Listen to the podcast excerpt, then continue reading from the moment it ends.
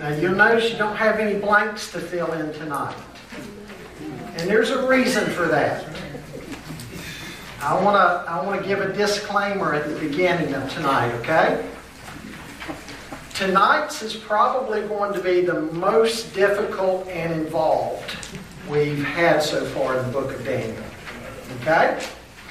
And so I wanted you listening, and I wanted you to have something in full to go along with, okay?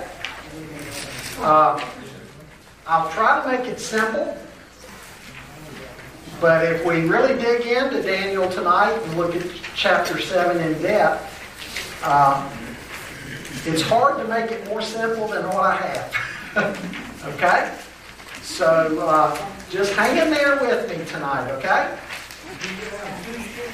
Do I have two? Huh, interesting. Okay, if you give them one, they got a one of them. Just the, was the front and the other one right here. Okay, good. Thank you. Okay, you got it? Great. Thank you. You're working on my mind already. Right. Okay. Let's uh, let's go ahead and read the chapter in its entirety. Okay? In the first year of Belshazzar, king of Babylon, Daniel saw a dream and visions of his head as he lay in his bed.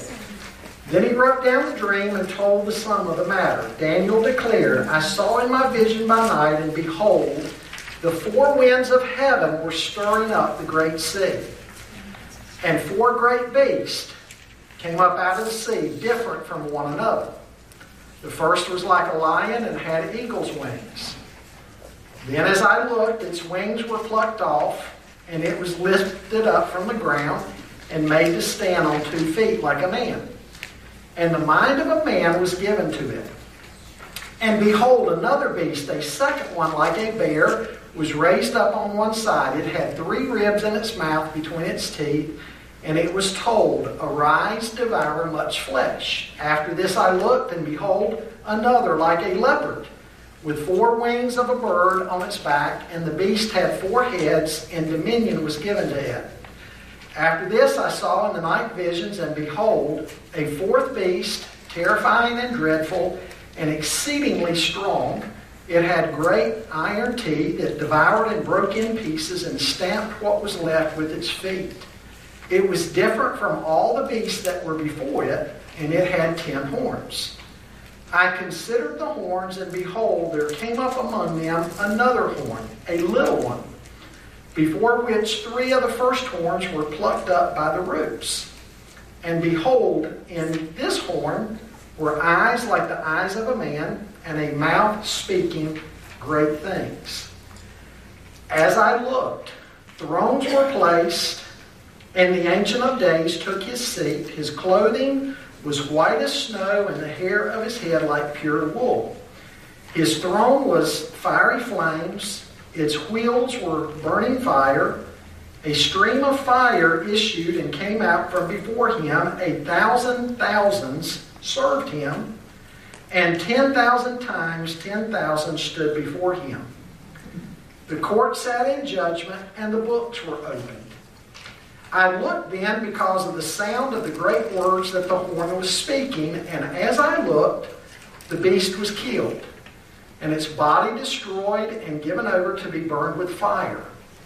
As for the rest of the beasts, their dominion was taken away, but their lives were prolonged for a season and a time. I saw in the night visions, and behold, with the clouds of heaven there came one like the Son of Man, and he came to the Ancient of Days and was presented before him. And to him was given dominion and glory and a kingdom, that all peoples, nations, and languages should serve him. His dominion is an everlasting dominion which shall not pass away, and his kingdom one that shall not be destroyed. As for me, Daniel, my spirit within me was anxious, and the visions of my head alarmed me. I approached one of those who stood there and asked him the truth concerning all this. So he told me and made known to me the interpretation of the things. These four great beasts are four kings who shall arise out of the earth. But the saints of the Most High shall receive the kingdom and possess the kingdom forever, forever and ever. Then I desired to know the truth about the fourth beast, which was different from all the rest, exceedingly terrifying, with its teeth of iron and claws of bronze, and which devoured and broke in pieces and stamped what was left with its feet, and about the ten horns that were on its head, and the other horn that came up, and before which three of them fell. The horn that had eyes and a mouth that spoke great things, and that seemed greater than its companions. As I looked, this horn made war with the saints and prevailed over them, until the Ancient of Days came and judgment was given for the saints of the Most High, and the time came when the saints possessed the kingdom. Thus he said, as for the fourth beast, there shall be a fourth kingdom on earth, which shall be different from all the kingdoms, and it shall devour the whole earth and trample it down and break it to pieces. As for the ten horns, out of this kingdom ten kings shall arise, and another shall rise after them. He shall be different from the former ones, and shall put down three kings. He shall speak words against the Most High, and shall wear out the saints of the Most High, and shall think to change the times and the law. And they shall be given into his hand for a time, times, and half a time. But the court shall sit in judgment, and his dominion shall be taken away, and be consumed and destroyed to the end. And the kingdom and the dominion and the greatness of the kingdoms under the whole heaven shall be given to the people of the saints of the Most High. Their kingdom shall be an everlasting kingdom, and all kingdoms shall serve and obey them. Here is the end of the matter. As for me, Daniel, my thoughts greatly alarmed me, and my color changed, but I kept the matter in my heart. Now here's where I step aside, and Cordell's going to come and teach the lesson tonight. Cordell? I'm kidding. I need half a day. Half a day. Now, as we entered chapter seven last week, we turned a very significant corner in the book. It was the beginning of the, or it is the beginning of the main prophetic section of the book. Uh, we saw this beginning in Daniel chapter two, but nowhere near the extent that we're going to see in chapters seven through twelve. Now, one interpreter of Daniel makes a point that we need to understand. We need to imagine we're watching a movie on a, on a big screen. And what Daniel is seeing here is symbols, and we need to see these symbols. We need to picture these symbols in our minds. And, and what we need to imagine or see is these four hideous beasts coming up out of the sea of humanity. And we need to picture them one right after another. And as one comes up, it defeats the beast that preceded it. And then it comes into prominence itself before it's defeated. Uh, you know, it's a scene that's sort of easy to visualize. And it's, you know, to communicate in symbols like this can be a very effective way to communicate.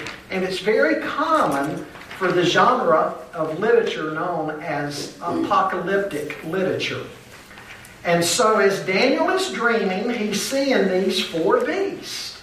Uh, let's spend a moment, just a moment, reviewing from last week. Remember I said last week that we can lay Daniel two and Daniel seven alongside of one another. They speak of the same kingdoms. Daniel two, I said, uh, probably is looking at these kingdoms from man's perspective, because man looks at these kingdoms and sees this marvelous statue that's just dazzling and all these metals. As God looks at these same kingdoms, the kingdoms of mankind, he sees hideous beasts. Now, the thing you're going to notice is the sheer accuracy of Daniel seven with recorded history. In fact, the details of this vision are so accurate that some critics of the Bible uh, who deny prophecy would try to tell us there's no way Daniel could have written all of this back in the sixth century B C. They say he had to be living after these events, and he was writing as a historian looking backwards rather than a prophet looking forwards. And they try to say he must have lived in the second century B C, uh, after the Babylonian Empire had fallen, after the Medo-Persian Empire had fallen, uh, after the Greek Empire had fallen, right down to the Roman Empire. And that's the only way he could have written with such accuracy. Uh, by the way, that's probably the predominant way that scholars interpret the book of Daniel, as a late book uh, rather than an earlier book. Now, again, the main reason they say this is because of the preciseness of the prophecy that we see here. They also say the same thing about other prophets. Let's think a moment about Isaiah. Isaiah not only prophesied about Assyria, the, the Assyrian invasion of the northern kingdom, but he also wrote about the Babylonian exile of the southern kingdom. Uh, and Isaiah had said, you'll, you'll remember from that book, that uh, the Persian conqueror by the name of Cyrus would be the one to issue the decree that the Jews could leave Babylon and go back home. And sure enough, it was Cyrus who issued the decree that they could go back home. Critics would say there's no way a prophet could have even known the name of the king who would let the Jews go home. Well, my response to that would be that while the prophet himself couldn't have known, the God who inspired the prophet could know. Uh, if you reject Daniel as a legitimate sixth century B C prophet, you have to say that all of the historical references in the book of Daniel are basically a lie. And because, again, Daniel is, is uh, claiming to speak of the future, when in reality he's speaking of the past, if he's a historian rather than a prophet. You with me? That makes sense. If you say that Daniel was only a second century historian, you're also going to have some problems with the Lord Jesus. Because what did Jesus say about Daniel in Matthew twenty-four? Jesus called Daniel a prophet. Not a historian, but a prophet. Furthermore, if you call Daniel a mere historian, you still can't get around the fact that there's some future prophecies, because the book of Daniel is going to speak of things that are still future for us, even from our vantage point today. So even those who try to say he's a second century historian still have to admit that there's prophecy in this book. Now folks, I hope you don't have trouble believing that God can predict things before they happen. I hope you don't have trouble believing that God can inspire men uh, to write things that men don't even know about yet. I hope your picture is of a big God, a sovereign God, who's actually in control of history. History is his story. Well, let's get on with chapter seven for a moment. The first thing I want you to see with me tonight, back from verses one to eight, again, a little bit of review from last week, is the kingdoms of this world. That's what he's talking about here in these verses. Uh, remember the animals and who they stood for? I'm going to go over them again in a moment. And uh, remember what I said about the two main views, the Greek view and the Roman view of how scholars interpret the book. Uh, according to both the Greek and the Roman view, they both say that uh, Babylon is the head of gold, or the lion, right? They both agree on the first kingdom. Now, how do they differ when they come to the second kingdom? Do you remember? The Roman view, the traditional Roman view, says the second kingdom is the Medo-Persians. Okay? Uh, what does the Greek view say? They split it, right? That the second kingdom would be the Medes. And so if you say the second kingdom's the Medes, then you've got to make the third kingdom the Persians, which would mean you've got to make the fourth kingdom Greece. But the Roman view, the traditional view, again, the second kingdom would be Medo-Persians, third kingdom would be Greece, fourth kingdom would be Rome. Exactly. Good, class. Give yourself an A so far. But now, before we go over this more, I do want to present you with yet another way of looking at the book of Daniel. And I'll have to admit, it is a very attractive way of looking at the book of Daniel. It's uh, it's the way, if, if you read uh, two, two key commentators on Daniel, Tremper Longman, Tremper Longman and Ian Duguid. Both of these are two of the main scholars on the book of Daniel. And they would adhere to this other approach that I want to lay out for you. And again, I, I find it very attractive uh, in some ways. They tell us it is perhaps a mistake to go with either the Greek view or the Roman view. But neither way is the way we're to look at the book of Daniel. They believe what is being communicated here is that after the Babylonian kingdom, there will be a host of other worldly kingdoms which will all be destroyed up to the end of this current age. They'll all be destroyed up to the end of this current age when Christ comes and inaugurates the new age. That it's not just four.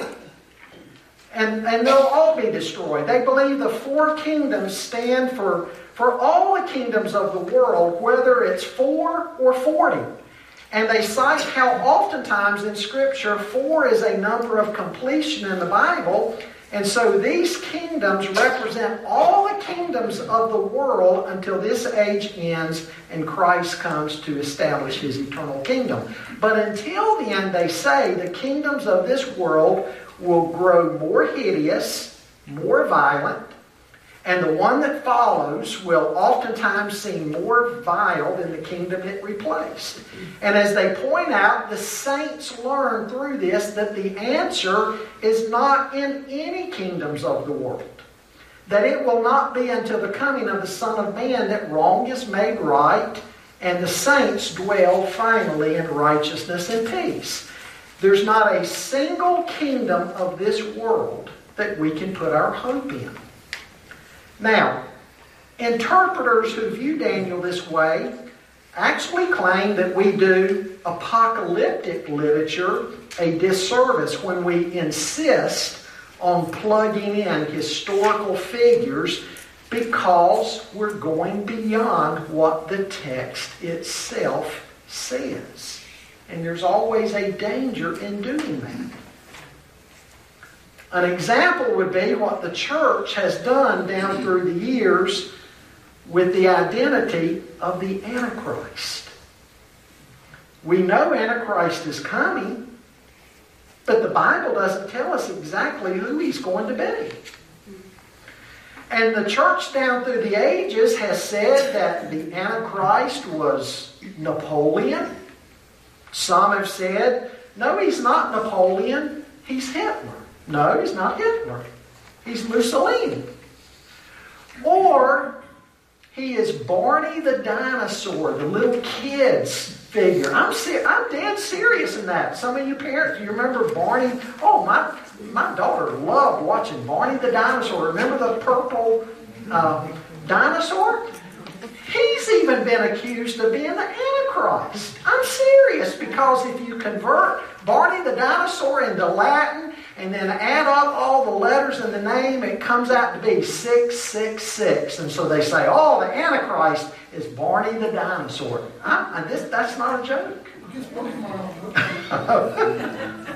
Some have said uh, John Kennedy, Richard Nixon, Ronald Reagan, Henry Kissinger, Bill Gates, or Barack Obama. All of these people have been named as the Antichrist. I don't see any of them listed in the Bible. And that's that's that's the issue there. They're not listed. The Antichrist is not identified. And these scholars say, likewise, these kingdoms, at least the second kingdom, the third kingdom, and the fourth kingdom, are not identified. The first is Babylon, and the fifth is, which is the kingdom of Christ. And so again, they would tell us that we need to look at these four kingdoms of the earth that Daniel sees as a symbol for all of the kingdoms of, of this age leading down to when Christ comes. And that all kingdoms of man are going to be corrupt and vile and violent. And we aren't to put our trust in any of them. Our trust is to be in that fifth kingdom when Christ comes. Well, with that said though, let me go back and uh, talk a minute about the traditional view, the Roman view, uh, after I've just told you that that's perhaps not the way we're to look at it. But anyway, again, the lion with the eagle's wings has been identified as, as Babylon. Uh, the bear was identified, has been identified as probably referencing the Medo-Persian Empire. Uh, The bear is large. It's not as swift as the lion. And that's how the Medo-Persian Empire did things. Huge force. They weren't as fast. Huge force. And it was raised up on one side, this bear image, showing Persian dominance over the Medes. The three ribs in its mouth, scholars feel like this might be a reference to the three kingdoms that the Medo-Persian Empire conquered. Babylon, five thirty-nine B C, they, they conquered Babylon. Then Lydia in five forty-six B C, and then Egypt in five twenty-five B C. And then the third kingdom, represented by the leopard, would be Greece. Uh, the four-winged leopard represents Greece with its swiftness in conquest under Alexander the Great, who was born in three fifty-six B C. He ruled from Europe to Africa to India. I've read that he conquered kingdoms faster than anybody had been known to in all of history. Uh, then when he died at the age of thirty-two, uh, four of his generals, hence the four-headed leopard. Ptolemy uh, was one of his generals who ruled over Egypt and Palestine. Uh, Seleucus took Syria, Babylon, and much of the Middle East. Cassander took Greece and Macedonia. And Lysimachus ruled Asia Minor. These were four generals of Alexander that when he died, they assumed power over four respective areas. And then the terrible beast, Rome. Such a terrible beast that Daniel doesn't even give an animal that we know to describe it. He simply says it was a terrible animal with iron teeth. Now, at the end of verse seven, we're also shocked into the future, for nothing up until this time corresponds to what we see here. Uh, We're told that uh, it devoured and broke in pieces and stamped what was left with its feet. It was different from all the beasts that were before it, and it had ten horns. Ten horns, sign of power and of government. So a kingdom whose power is split into ten sections with ten rulers. Then we see in verse eight, there was another horn, in other words, an eleventh, a little horn. Seems insignificant at first, and then this little horn becomes dominant, and he uproots three of the others. Now this would be a picture,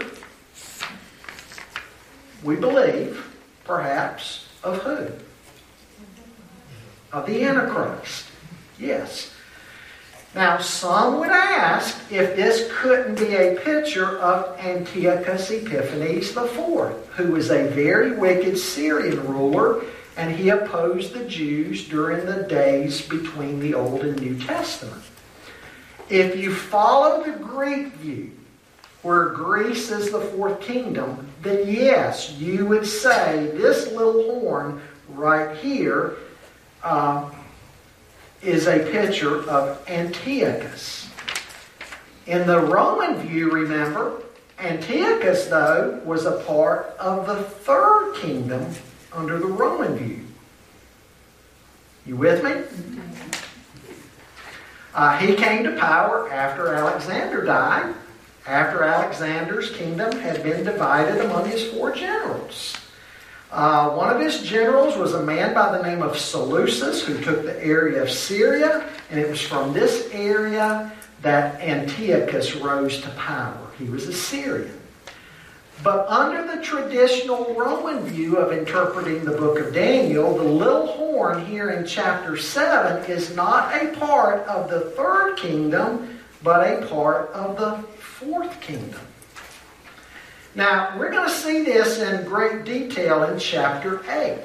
There's a little horn in chapter eight that will stand for Antiochus. Are you confused? The little horn in chapter seven probably refers to the coming Antichrist. In chapter eight, the little horn is going to stand for Antiochus. In chapter eight, we're going to see a ram standing for the Medo-Persian Empire. Then we see a goat moving against the ram, defeating the ram. And at the zenith of the goat's power, its horn was broken and four horns came up in its place. Once again, that can be compared to the leopard in chapter seven with four heads. Alexander died and his kingdom being split among his four generals. And then in chapter eight, verse nine, we see a little horn that came up out of the four. And this would have been Antiochus.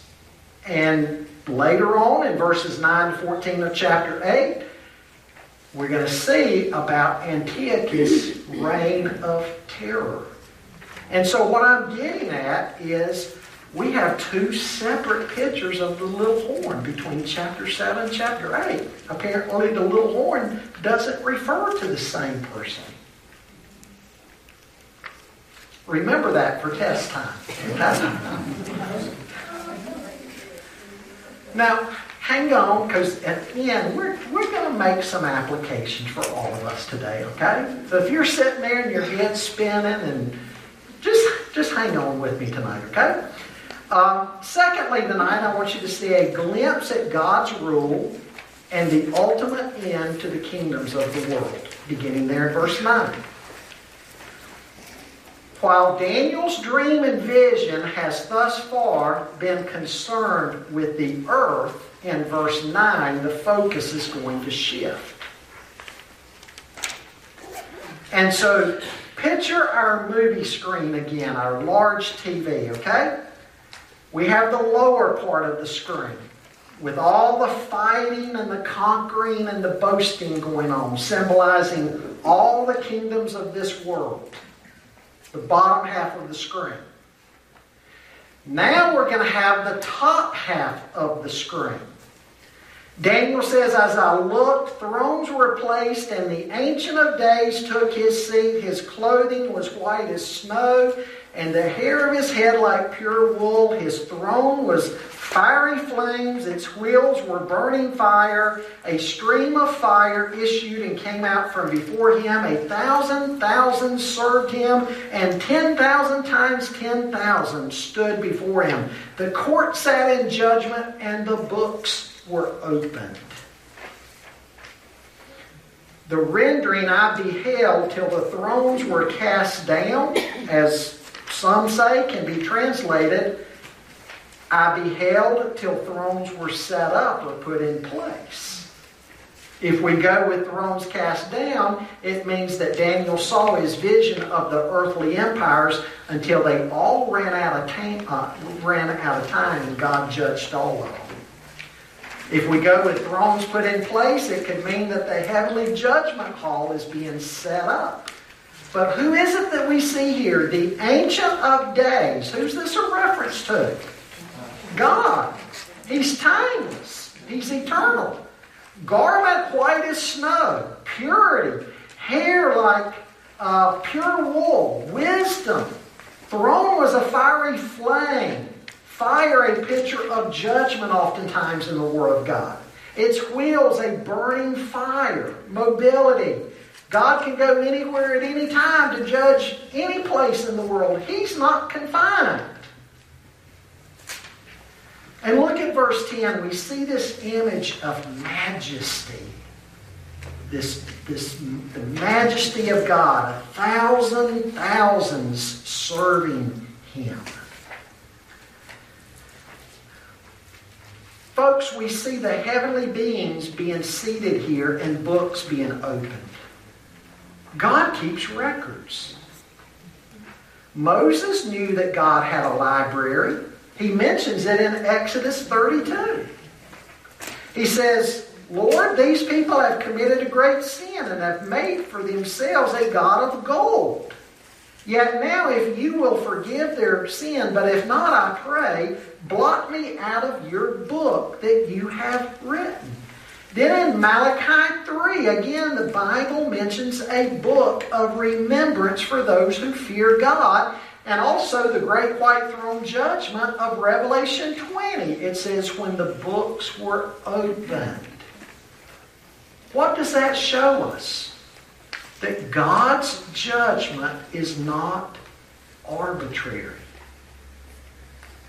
Records are kept not because God needs them kept for His sake, but so those who are about to be condemned might face the record of their own actions and words and deeds. The Bible speaks of judgment quite frequently. Folks, each of us has a day in court. We have an appointment before the Ancient of Days. Every one of us. And you know what? We're providing materials and evidence now for the day of the appointment of our lives. Every thought, action, word, and motive is going to be material for that judgment. But praise God, Romans eight one tells us what? There is no condemnation for those who are in Christ Jesus. He's taken the judgment for us. Amen? Amen. Well, in verse eleven, it would seem that we're back on the bottom of the screen. At the height of the power and arrogance of the Antichrist, he's struck down. Where do we see that in the New Testament? We see it in Revelation nineteen, right? Now, verse twelve, look at verse twelve. As for the rest of the beasts, their dominion was taken away, but their lives were prolonged for a season and a time. Uh, this verse is commonly interpreted almost as a footnote to the overall picture here, and the explanation goes something like this. While at the end of time, the Lord is going to swiftly and decisively destroy the Antichrist, this is not how the other kingdoms came to an end. While God allowed another kingdom to conquer them, they weren't destroyed totally, but they were rather amalgamated into the kingdom that took them over. And that could explain why when we come to Revelation thirteen verse two, we see that there's a vestige or a remnant of all the previous kingdoms in the last earthly kingdom. Now in verses thirteen and fourteen, we're back in heaven again. And in a very decisive way, the fifth kingdom, the stone of Daniel two, smashes all the earthly kingdoms. Daniel says, I saw in the night vision, and behold, with the clouds of heaven, there came one like a son of man, and he came to the Ancient of Days and was presented before him, and to him was given dominion and glory and a kingdom that all peoples, nations, and languages should serve him. His dominion is an everlasting dominion which shall not pass away, and his kingdom one that shall not be destroyed. Folks, this too corresponds with Revelation nineteen. When the Lord and the saints come, the Antichrist and all who follow him are destroyed. And what happens? The Lord sets up his rule, which is eternal. The kingdom of Christ is universal and everlasting. It's universal because it's not just made up of one people, but all peoples who have come to faith in Christ. It's everlasting because all these other kingdoms of the world come to pass. They're gone now.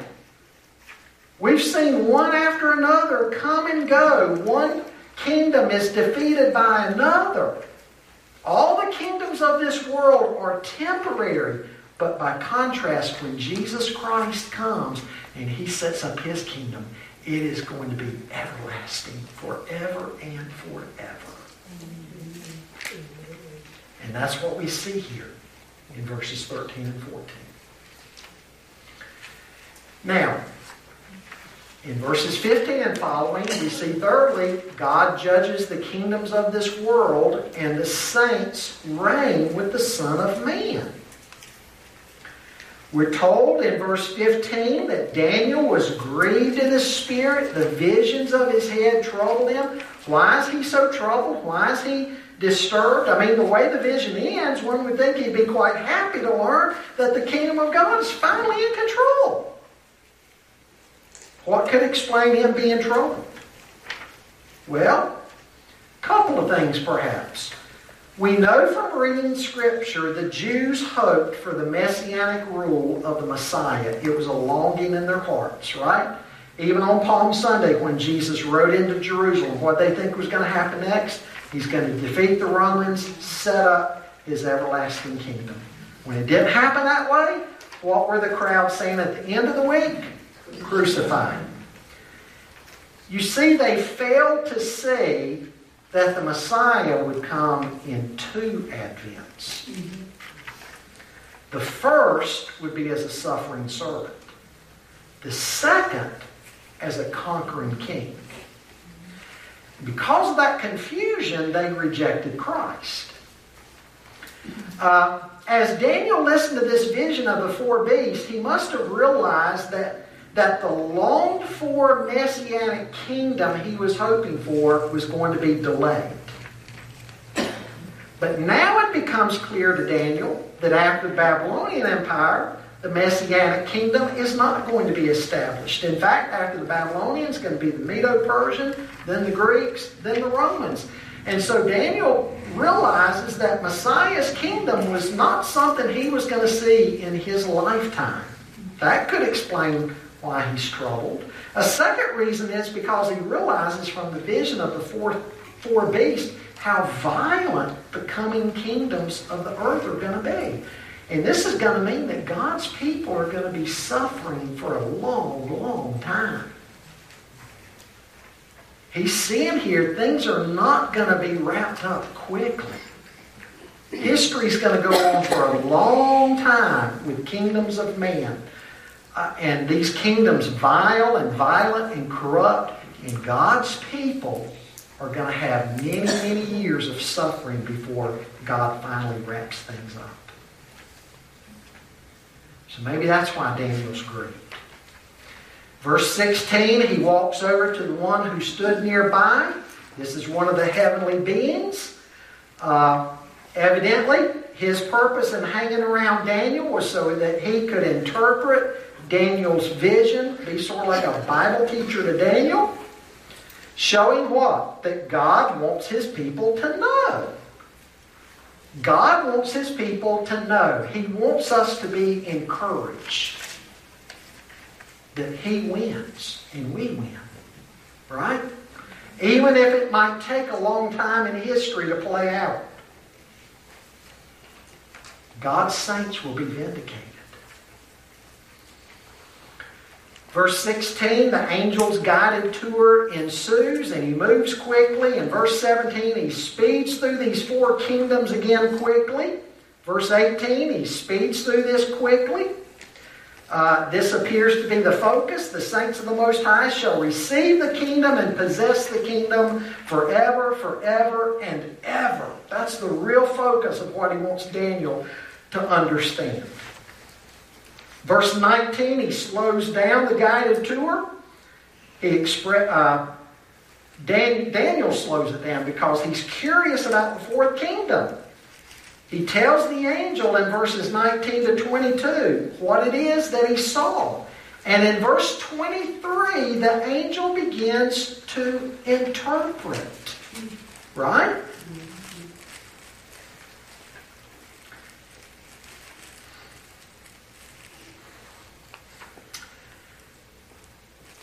Now, folks, here again, in this interpretation, what are we going to see?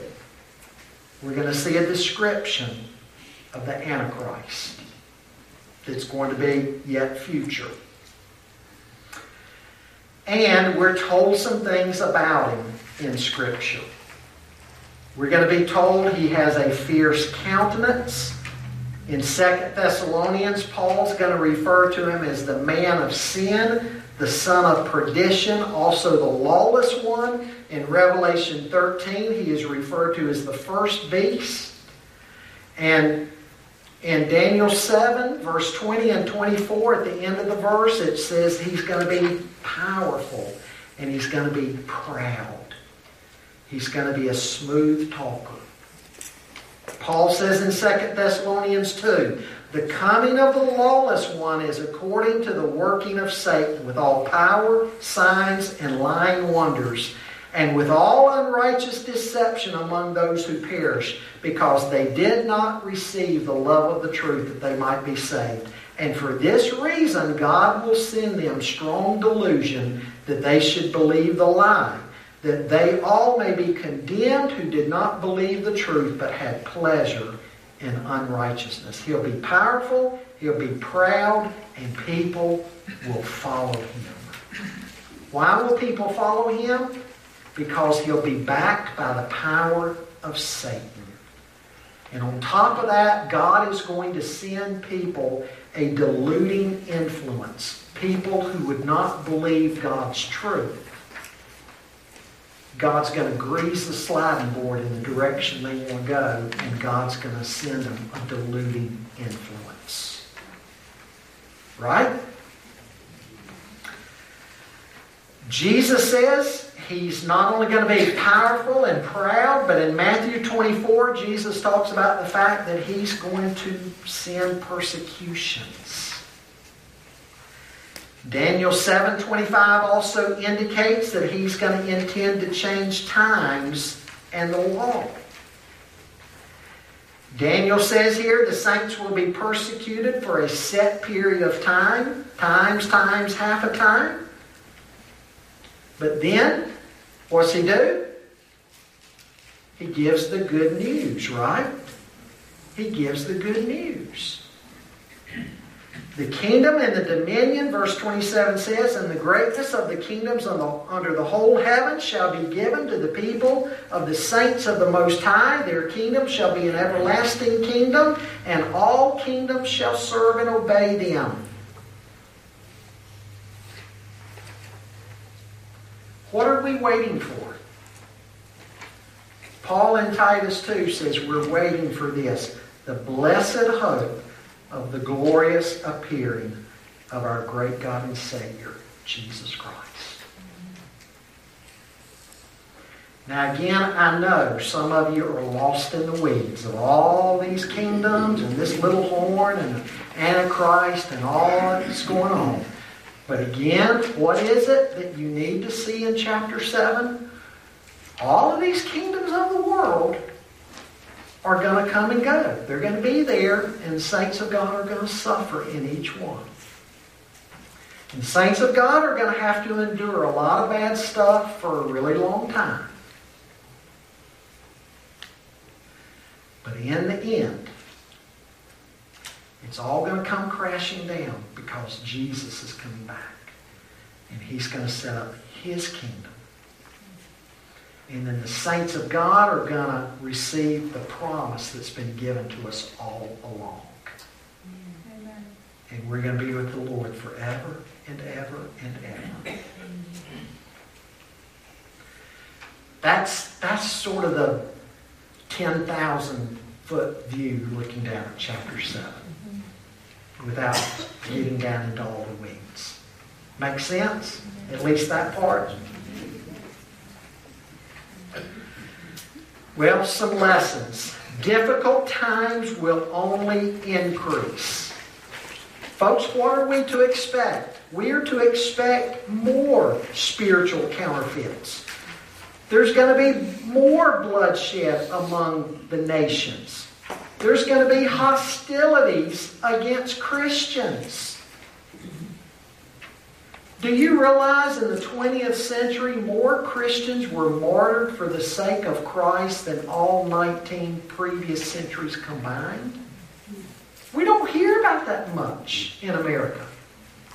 I mean, we think back to the early days of Christianity and how the Romans were killing them and feeding them to the lions and all the bad stuff. And we think, thank goodness that's not man's experience today. It is man's experience today.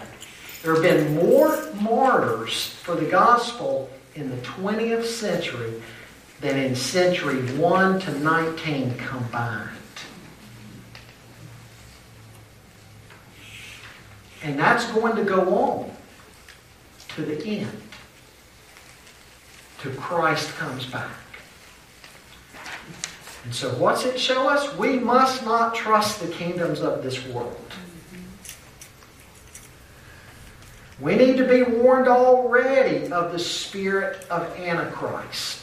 As John says, and as, uh, in First John, that there's already many Antichrists out there. The spirit of Antichrist is alive and well. But we need to be reminded that God is in control.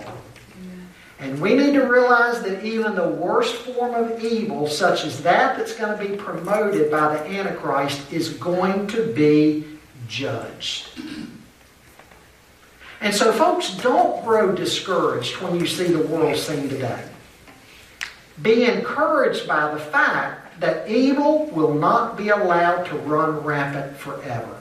In a swift moment of judgment and destruction, God's going to do away with all who oppose Him. Every world system that opposes God, every person who opposes God will be defeated. What do you need to be worried about? You need to worry about, are you ready for your appointment with God? Do you know Christ? You have an appointment with the Ancient of Days. Are you saved? If you're in Christ, you're saved. And again, as I said earlier tonight, He's taken the judgment for you. You don't have to live in fear.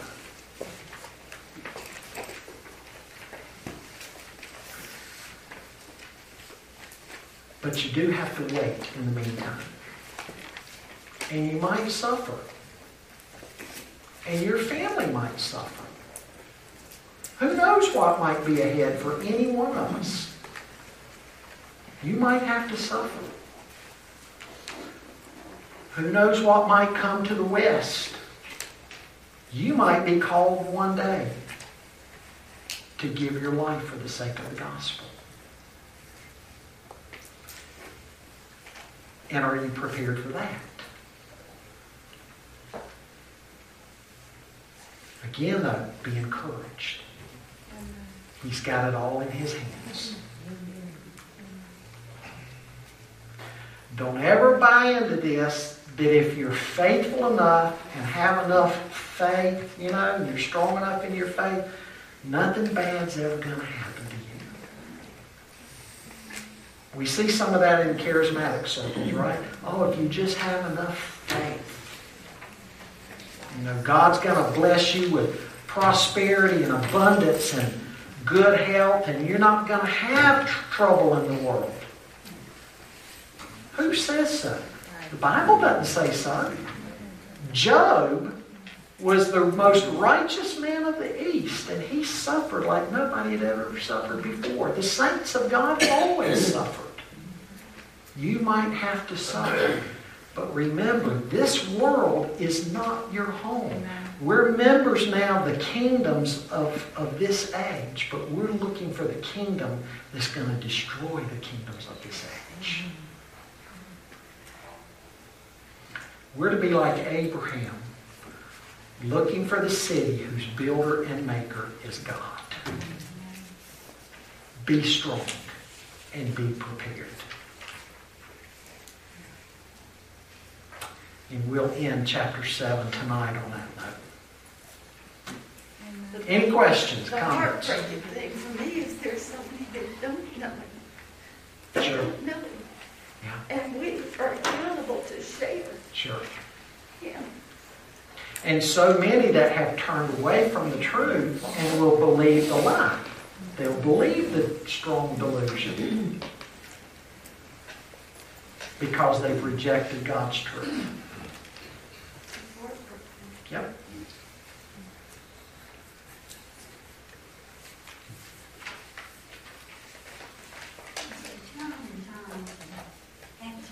Mm-hmm.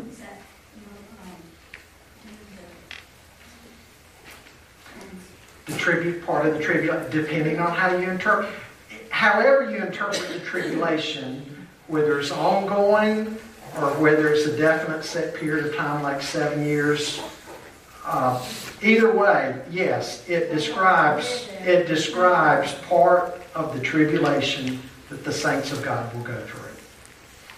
Yes. Does that mean that we can kind of judge that Jesus is not going to come right now because all this, so much has not come to pass? Because I'm always hopeful that He comes. No. Sure. Well, I mean, we assume that things aren't taking place, but ultimately, we don't look at things the way God sees things.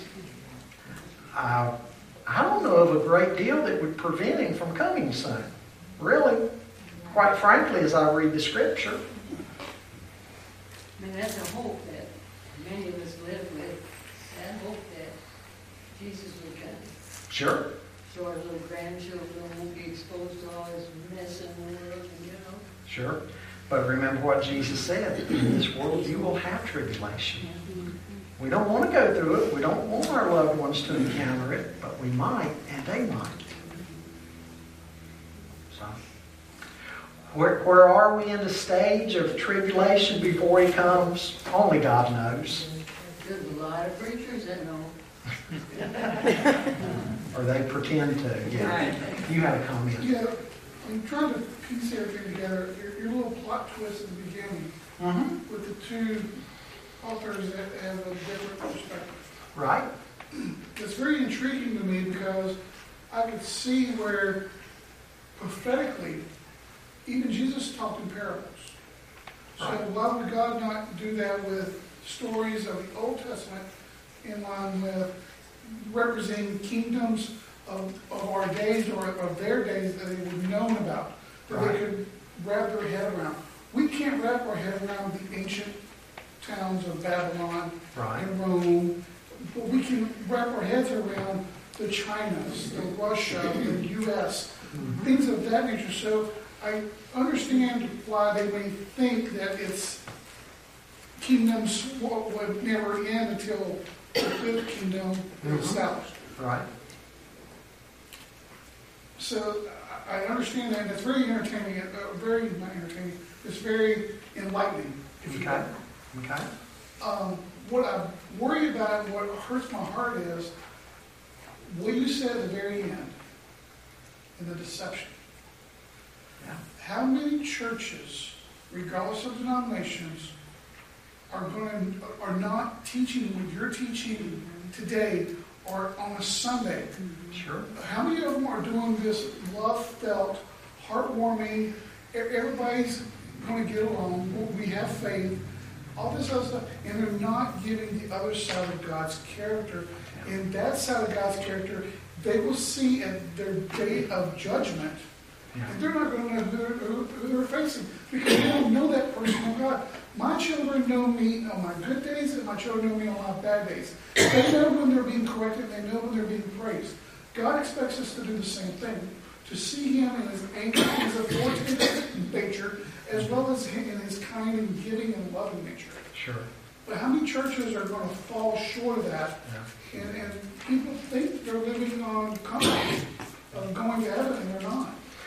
See, the problem you're talking about, theologians refer to it as the simplicity of, of God. Now, they don't mean simplicity like we mean it. We tend to think of that term in negative aspects. But what they mean by that is people tend to pull out only one attribute of God and run with that to the exclusion of the others. And they end up with a false representation in their mind of who God is. We need to see God in all of His attributes. A lot of these churches you're talking about will just say, oh, it's, it's just all about love. God's love. That's, that's all God is. He's just love. Well, yeah, He is love. First John four seven says God is love. But there's actually more spoken in the Bible about the wrath of God than the love of God. Yeah. And God is jealous for His people. So we need to see God in all of His attributes rather than just pulling out one and running with that. And it would be my prayer that these churches that are just running with one, they would start preaching and teaching the whole counsel of God, so they could see all of the attributes of God. Uh, because they're just being given one little piece of the pie. Well, I think that the condition of, the, of people today don't want to be held accountable for right. their actions. Exactly. And, and that probably is, that's probably thousands of years of people doing that. Sure. But for some reason today, with the media and with the technology that we have, it's even more profound. That nobody wants to be accountable for who they are in, in their own actions. Sure. Therefore, preachers don't want to lose their, their, their money-generating congregation sure. to, to keep their church and to, and to boast and, and be proudful yeah. of the church that they have. And, and some of these churches, when they talk about love and emphasize only that, they want to talk about, you know, Jesus being the perfect example of that, which He was. But here again, they need to understand, Jesus spoke about judgment and coming judgment. Look at the parable of the dragnet, where net's cast out and dragged to the shore, and all kind of, and some are cast away and some are kept. And Jesus talking about the wheat and the tares and separation made at the end of the age, and some being burned in eternal fire. You know, they like to appeal to Jesus only being a person of love, but they need to see that even He spoke of God's coming wrath and judgment. But anyway, what's the answer? What the answer is to make sure we're reading the whole counsel of God and getting the full picture. Okay. Jamie? Real quick question. So Daniel referenced uh, in his vision, Son of Man. Mm-hmm. Jesus used that term for Himself yes. several times in the Gospels. Yes. Hey, Do you think His rationale in doing that was to kind of fulfill that prophecy and say, here I am? Absolutely. Br- br- uh, bridging back to Daniel and what Daniel said about Him and identifying with that. Yeah. But don't you love verse ten? I mean, it's just a whole lot of it, but thirteen talks about Him being the Son of God, but He hadn't even come as a baby yeah. in humanity. Sure. And here, the whole picture. You have sure. the whole picture, right here. Yep. Well, just like Micah, Micah five, that prophesies the birth of Christ, and even tells where He would be born ahead of time, and which Bethlehem. Uh, the Bethlehem outside of Jerusalem. not the one up in the north. So prophecy is very specific in the Bible. Yeah.